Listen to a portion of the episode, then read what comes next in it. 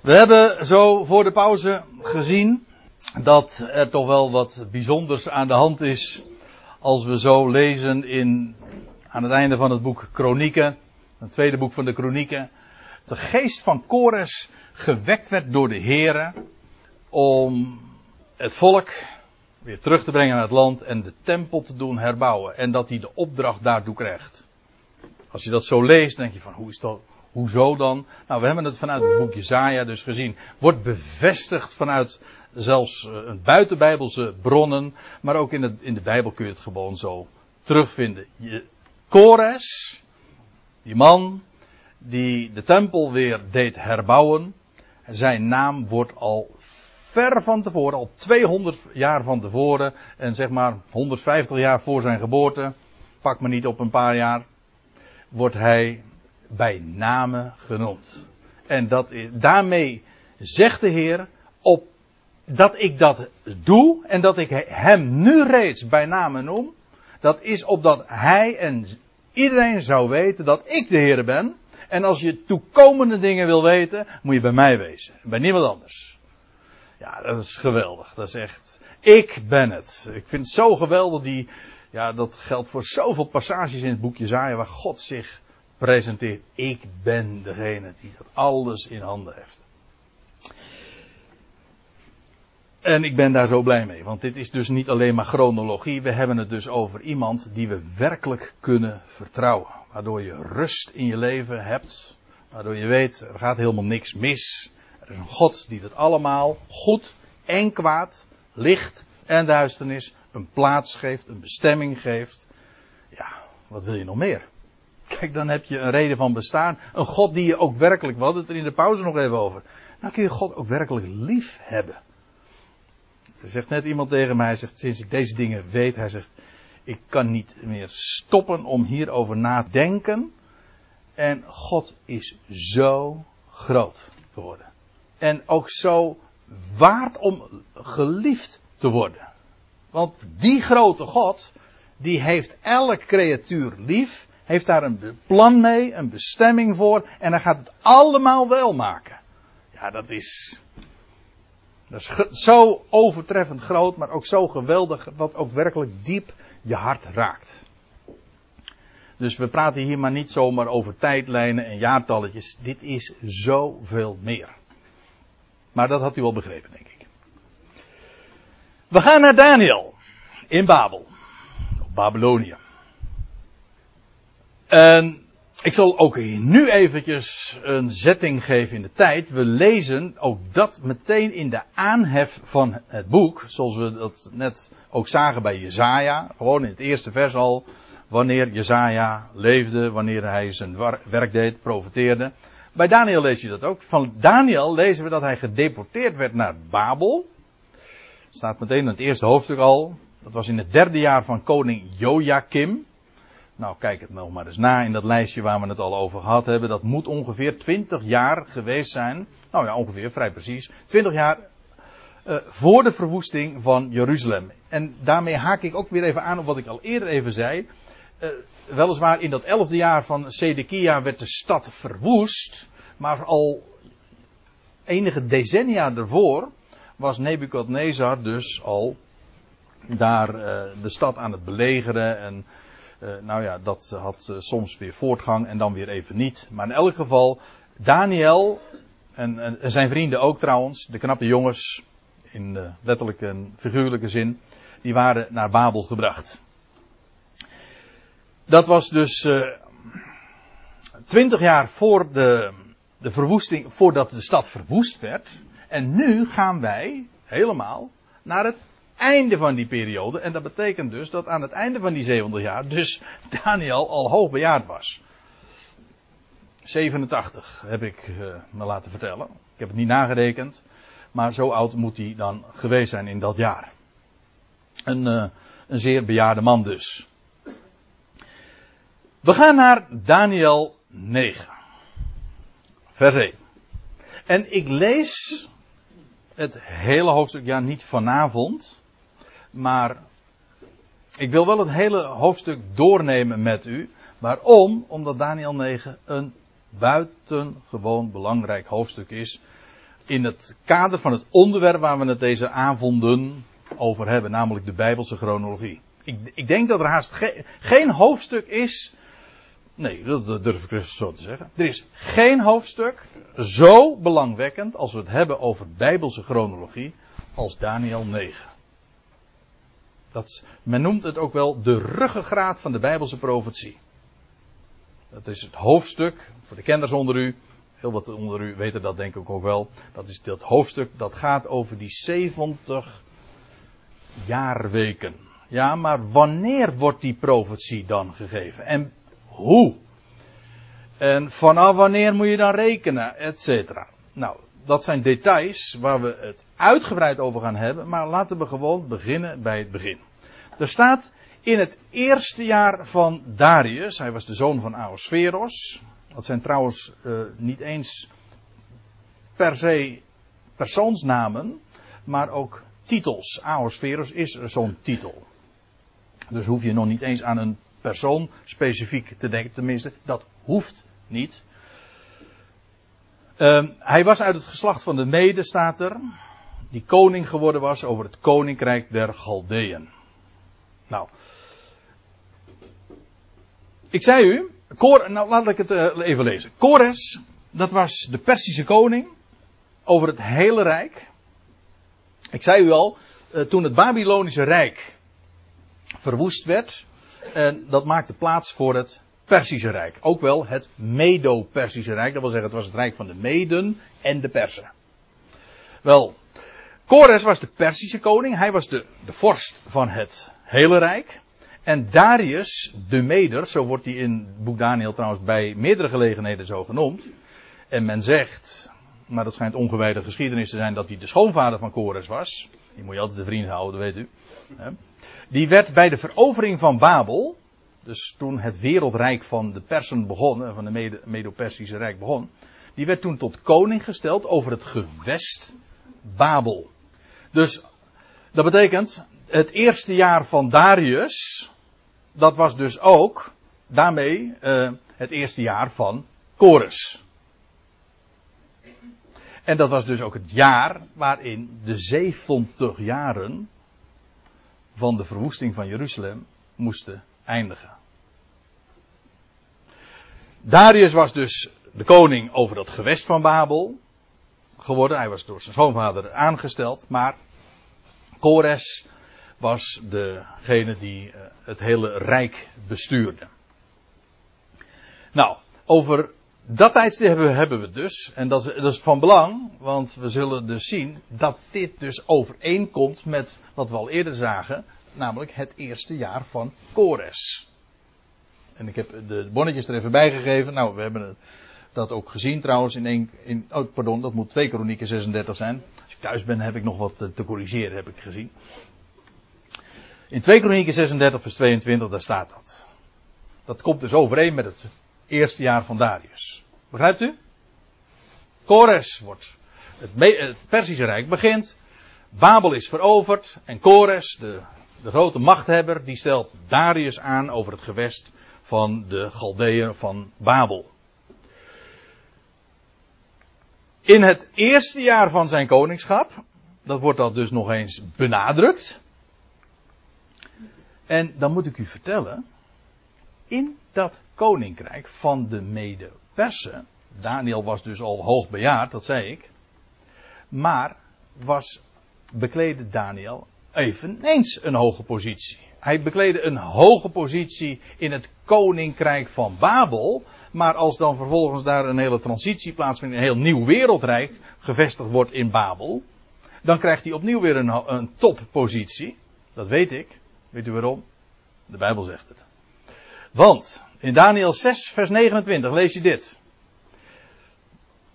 Dus, dus een paar hoofdstukken eerder. En dan staat er: en deze Daniel stond in hoog aanzien onder het koningschap van Darius en onder het koningschap van Kores de Pers. De ene was een meet, de andere was een pers. Maar goed, dat, was, maar dat heb ik u net uh, verteld. En die Daniel stond daarbij in hoog aanzien. Had een toppositie in dat rijk. Dus hij was een bekende in aanzien daar bij die gasten. Nou, dat klinkt, dat klinkt erg oneerbiedig. Van Darius en Kores. Dus Kores komt daar. En Darius, hij maakt zijn schoonvader daar tot, tot de koning van, van Babel. Ja. En in dat koninkrijk van Babel is het vervolgens Daniel die daar een, het, een van de mannen is met het allerhoogste aanzien. Zoals die dat ook al in dat voorgaande wereldrijk had. Ik bedoel daarmee ook dit te zeggen. Daniel en Kores, die kenden elkaar. En dat verklaart ook, heel gemakkelijk, waarom Kores die boekrol van, van, van, van Jesaja heeft gelezen. Hoe, da, hoe kwam Kores nou? Ja, in de, ik geef toe, het staat er niet expliciet. Dus dat zeg ik er uh, eventjes dus bij. Uh, u bent gewaarschuwd daarmee. Er staat niet expliciet dat Daniel hem die boekrol heeft gegeven of dit hem heeft verteld. Dat, sta, dat staat er niet. Het enige wat, wat je wel leest uit buitenbijbelse bronnen is dat hij de boekrol van Jesaja heeft gelezen. Wat ook vrij logisch is, want dat staat in, in, in Kroniek al. Hè, dat de Heer, dat de Heere hem heeft opgedragen. Dus hij was op de hoogte van die profetie. Maar je kunt de link wel gemakkelijk leggen.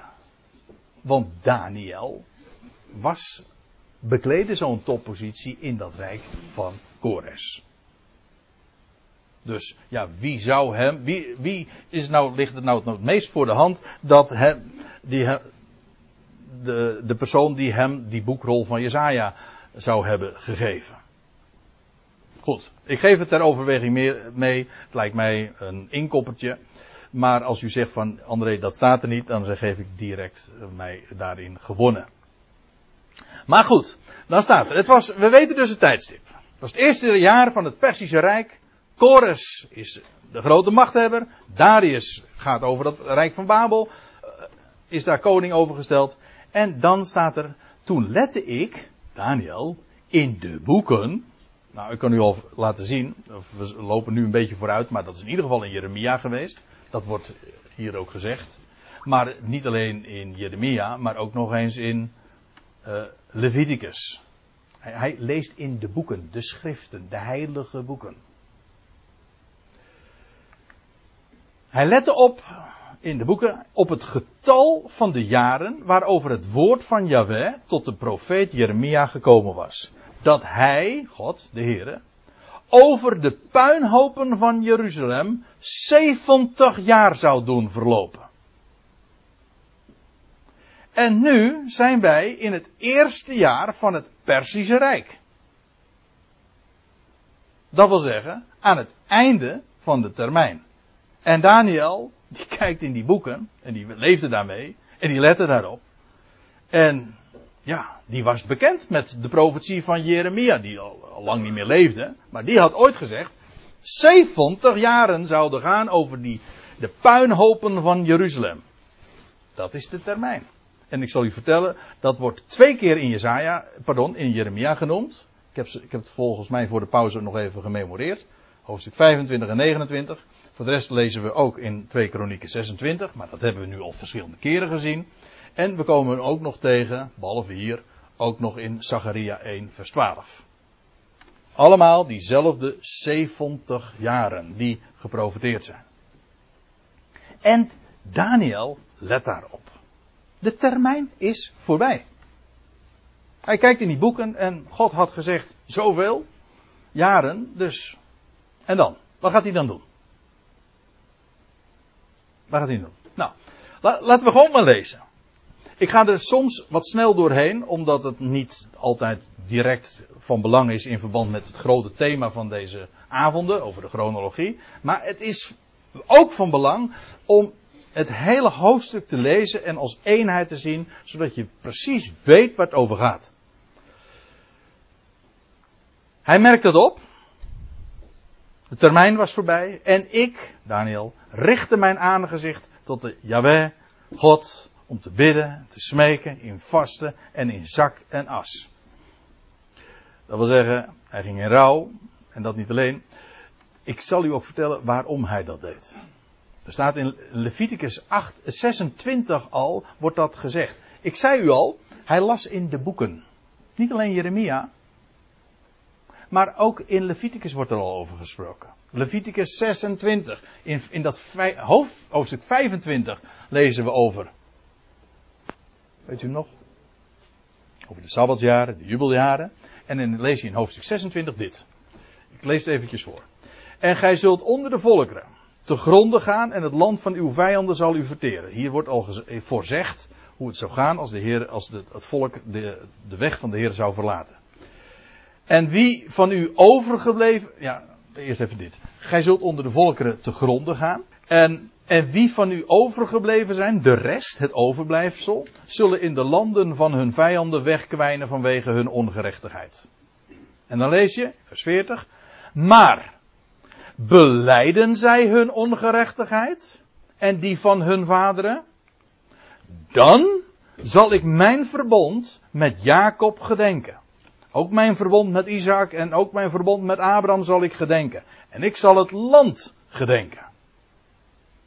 Dus, wat God had gezegd, in de boeken, in Leviticus al, als jullie dan luisteren naar mij.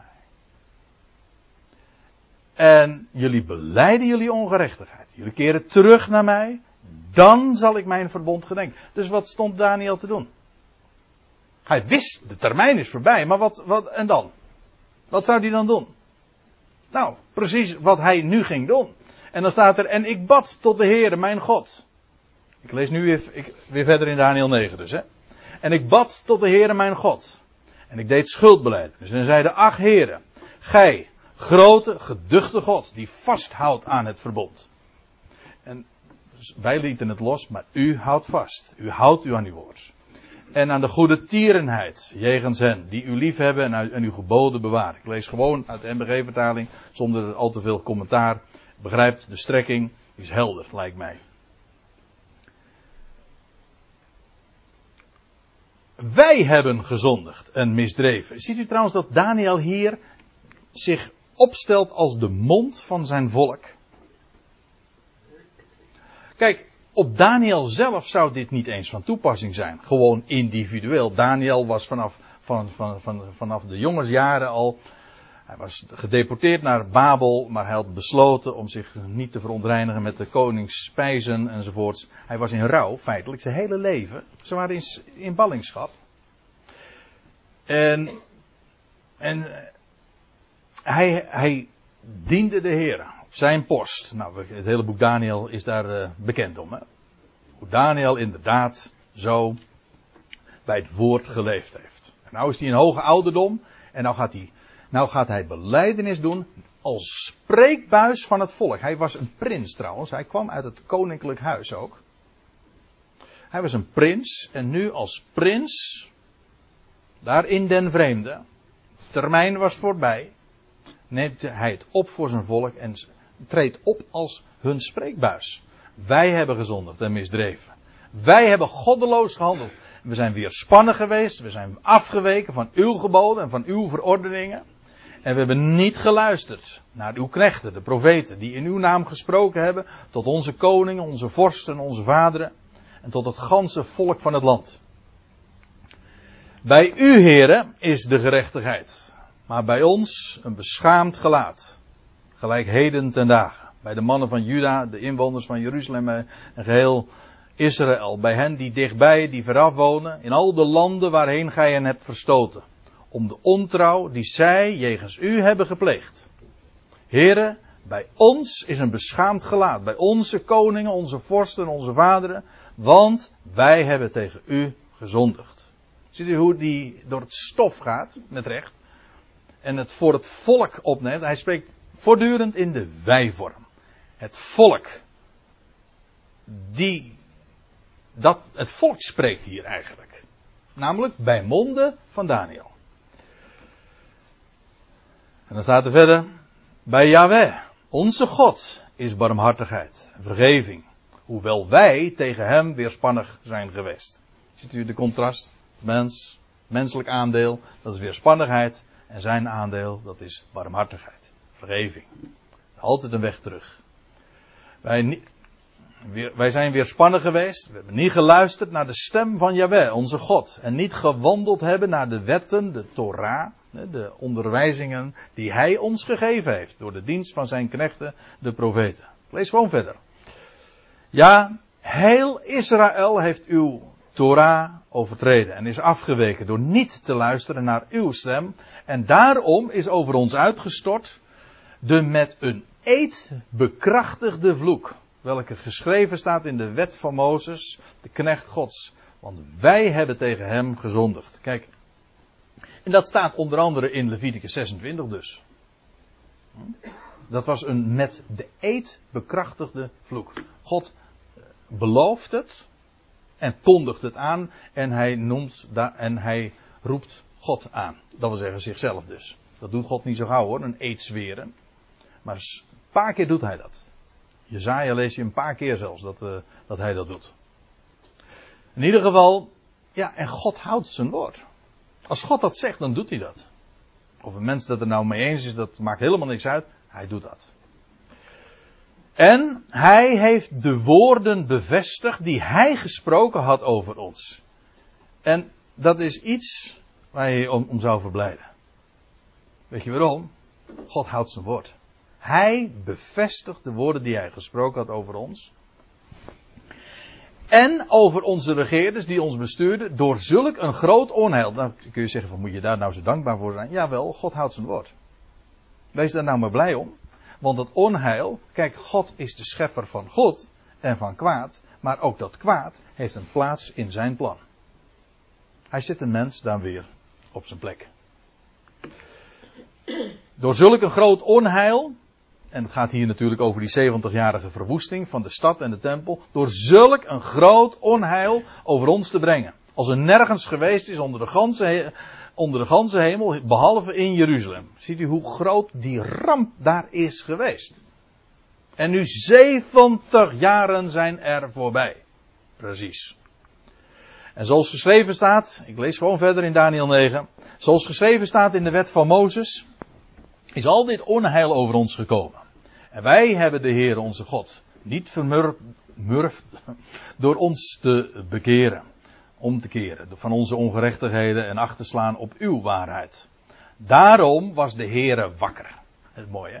De, de, hoe lees je dat? De bewaarder Israëls sluimert nog slaapt. Hij is wakker. En tegen Jeremia zegt hij, zie je die, die amandeltak? Ik waak over mijn woord. Ik waak daarover. Er is voor God niets zo heilig als zijn woord. Want hij weet hoe betrouwbaar dat is. Geen titel of jota, geen de kleinste letterteken zal ter aarde vallen zonder dat er gebeurt wat hij zegt. Tja, daarom is, is er is niks beters. Of, eh, wat zou een mens anders doen dan zich bezighouden met dat wat geopenbaard is? Ik bedoel, er is flauwekul genoeg in de wereld. Je wordt overstroomd met informatie. Maar het is allemaal onzin. Sorry, in vergelijking met dit dus. Hè. Ik zeg niet dat het, alles heeft een zekere waarde, begrijp ik ook wel. Maar als je het vergelijkt met de schrift, met wat er staat geschreven, het woord. Dat is het enige wat er werkelijk toe doet. De Heer is wakker. Hij waakt over zijn woord. De Heer was ook wakker om het onheil over ons, over ons te brengen. Want de Heere, onze God, is rechtvaardig. Dat wil zeggen, hij doet wat hij belooft en wat hij aanzegt. Dat is rechtvaardig. Hij is rechtvaardig in al zijn werken die hij doet. Maar wij hebben niet geluisterd naar zijn stem. Dus er komt de mens trouwens ook proefondervindelijk achter hoe dom dat is. Je zou het op voorhand kunnen weten. En dat, maar je, je, achterkomen doe je toch wel. Alleen wij kiezen meestal de, de lange route. Dat is, dat is dom dus. Hè? Je kan het veel sneller weten. Dat scheelt een heleboel ellende en ongein. Nu dan, Heere, onze God. Daniel gaat verder. We luisteren naar hem. Nu dan, Heere, onze God. Die uw volk uit het land Egypte hebt geleid. U hebt het ooit al een keertje eerder uitgeleid. Uit de slavernij en gebracht in het land. Weet u hoe lang dat geleden was? Precies duizend jaar geleden. Nee, ik bedoel... Duizend jaar geleden. Precies.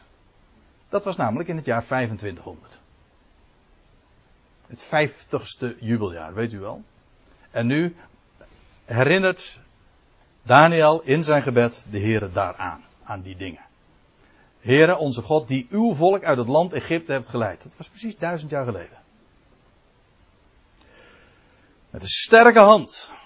En uw naam, en u een naam hebt gemaakt. God heeft zich toen ook gemanifesteerd. Eerst aan Egypte. Heel demonstratief. Vervolgens daar in het land van Canaan. Het was allemaal zo overduidelijk. Gelijk heden ten dagen. Wij, eh, en uw naam hebt gemaakt gelijk heden ten dagen. Dat wil zeggen, ook nu hebt u eh, al uw woord gestand gedaan.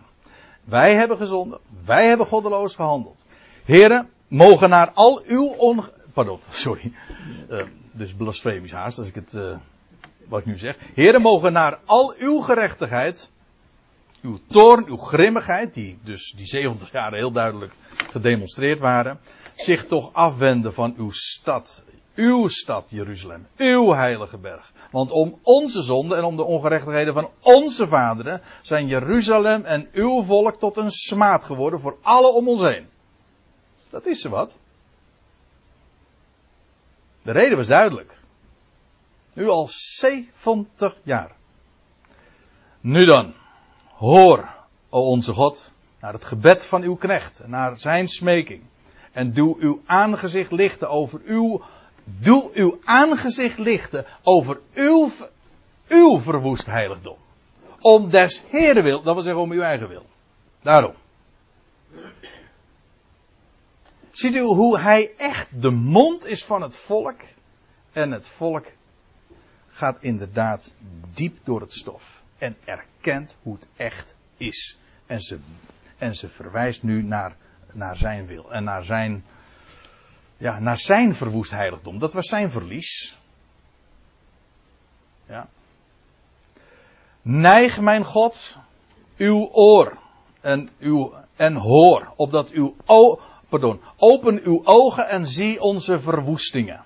En de stad waarover uw naam is uitgeroepen. Want niet op grond van onze gerechtigheden storten wij onze smeekbeden voor u uit. Nou, dat was inmiddels al wel duidelijk, lijkt mij. Maar op grond van uw grote barmhartigheden. O Heere, hoor. O Jahweh, vergeef. O Heere, merk op. Treed handelend op. Toef niet. Dat wil zeggen, toef betekent dus... wacht niet langer. Om uw zelfswils, mijn God. Dat wil zeggen... Kijk, opdat u betrouwbaar blijken. Nu is het einde van de termijn. Wij hebben niet anders dan reden om door het stof te gaan. En te aanschouwen zeventig jaren van verwoesting over dat heiligdom van hem. En van zijn heilige stad. En nou zegt hij, Heer, vergeef, hoor, merk op. En treed handelend op. Wacht nu niet langer, want de termijn is vervuld. Waarom? Om uw zelfswil. Opdat u betrouwbaar blijken. Daar doet ja, da, Daniel een beroep op. Want uw naam is uitgeroepen over uw stad, daar in den vreemde. En over uw volk. En daar moet je op letten. Ja, dat moet ik even ook nog gelezen hebben. Terwijl ik nog sprak en bad en mijn zonde en de zonde van mijn volk Israël beleed. En mijn smeking over de, heil, over de heilige berg van mijn God uitstortte voor de Jahweh mijn God. Terwijl ik nog sprak in het gebed, kwam de man Gabriel, die ik tevoren gezien had in het gezicht. En u kunt dat nalezen in hoofdstuk acht vers zestien. En we komen hem trouwens nog een keertje tegen in hoofdstuk tien vers zestien. Kwam de man Gabriel, die boodschapper van God. Ik neem aan een hemelse boodschapper van God. We komen hem in het Nieuwe Testament ook weer tegen. Gabriel, de engel Gabriel. Terwijl ik nog sprak in het gebed kwam de man Gabriel, die ik tevoren gezien had in het gezicht, in het visioen, in ijlende vlucht, dat wil zeggen met grote snelheid, tot vlak bij mij op de tijd van het avondoffer. Dat is het negende uur, dat is drie uur 's middags. Ja, nou. En hij begon mij te onderrichten. En hij sprak met mij en hij zei, Daniel... Nu ben ik uitgegaan om u een klaar inzicht te geven. Nu.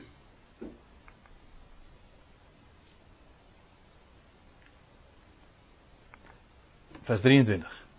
Bij het begin van uw smeekbeden. Hè, want Daniel was op, had het, op, uh, het getal der jaren opgemerkt. Op grond daarvan gaat hij officieel het volk, uh, namens het volk, belijdenis doen. Gaat hij diep door het stof, erkent Gods woord. En nou, en nou krijgt hij te horen van die boodschappen van God, van Gabriel. Bij het begin van uw smeekbeden is er al een woord uitgegaan. Wat voor woord? Nou, om de stad en de tempel te herbouwen. En ik ben gekomen om het u mee te delen. Wat, wat, had, hij nou, wat had Daniel nou ge, gevraagd? Heer, de termijn is vervuld. De stad zou weer herbouwd worden. En de tempel zou weer herbouwd worden. Doe het. Nu. Want nu is de tijd. En nou krijgt hij, hij is, terwijl hij dus nog spreekt, komt er iemand, die Gabriel, en hij zegt, ik ga je iets vertellen. Bij het begin van uw smeekbeden, toen jij dus begon, toen is, het woord uit, is er is een woord uitgegaan en ik ben gekomen om het, om het u mee te delen. Want ge zijt zeer bemind. Met andere woorden, je krijgt waar je om bidt, om bad. Let dus op het woord en sla acht op het gezicht. Ja, en nou komen we op iets. Haha, maar dat doen we vanavond niet meer. Dat is de cliffhanger, inderdaad.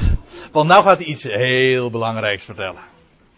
Ja, dan gaat hij iets... Want dit is aan het einde van zeventig jaren. Het eerste jaar van het Perzische Rijk. En hij heeft nog niet... Het, de belijdenis volvoert en heeft het gebed nog, hij is nog niet eens uitgebeden en hij krijgt te horen, bij het begin van jouw smeekbeden is er het woord uitgegaan van de Kores de Pers, die hij misschien kort tevoren, dat weet ik dan weer niet, maar die boekrol van Jesaja had gegeven. En Kores heeft het erkend. Is dat niet geweldig? Dat vind ik echt geweldig. Dus Daniel, die krijgt zoiets geweldigs te horen, nu. Uitgerekend op dit moment. In dit jaar. En, en sterker nog, tijdens zijn gebed. Het woord is nu uitgegaan. En we zullen daar, dat trouwens de volgende keer ook gaan zien. Want nu, in dit zeventigste jaar. Van de verwoestingen van Jeruzalem. Het was ook het zeventigste jubeljaar. Gaat er een profetie gegeven worden. Over weer een nieuwe periode. Van... zeventig jaarweken, maar ik zal u vertellen, en dan ga ik, nou ja, u weet het eigenlijk al een beetje, maar dat is vijfhonderd jaar gewoon. zeventig cycli van de Sabbatsjaren. En, dus in het jaar waarin die verwoestingen van Jeruzalem ophouden, en Kores, geest, geprikkeld wordt door de Heere en hij inziet dat hij een opdracht van God krijgt omdat hij al tweehonderd jaar van tevoren bij name was genoemd. Had een opdracht gekregen. Hier in dit jaar gaat het gebeuren. En in dat jaar gaat hij een nieuwe profetie openbaren. Gaat de Heer een nieuwe profetie aan Daniel openbaren. Nu niet over zeventig jaar, maar over zeventig jaarweken. Een, een periode van vijfhonderd jaar. Ik zou maar zeggen, weer van vijfhonderd jaar. Want dat is inmiddels een ritme wat we wel hebben leren kennen. Hè? tweeduizend naar vijfentwintighonderd. De uittocht. Naar de bouw van de voltooiing van de tempel. Het jaar drieduizend. En nu in het jaar vijfendertighonderd. Weer vijfhonderd jaar. En nu gaat er weer een nieuwe profetie komen. Over weer vijfhonderd jaar. En daar gaan we het de volgende keer over hebben. Ik zie dat het vijf voor tien is. En over timing gesproken. Mooi om uh, dan ook af te sluiten, lijkt mij. Maar wat een God en wat een woord en wat een reden om daarop te bouwen. Is het niet waar?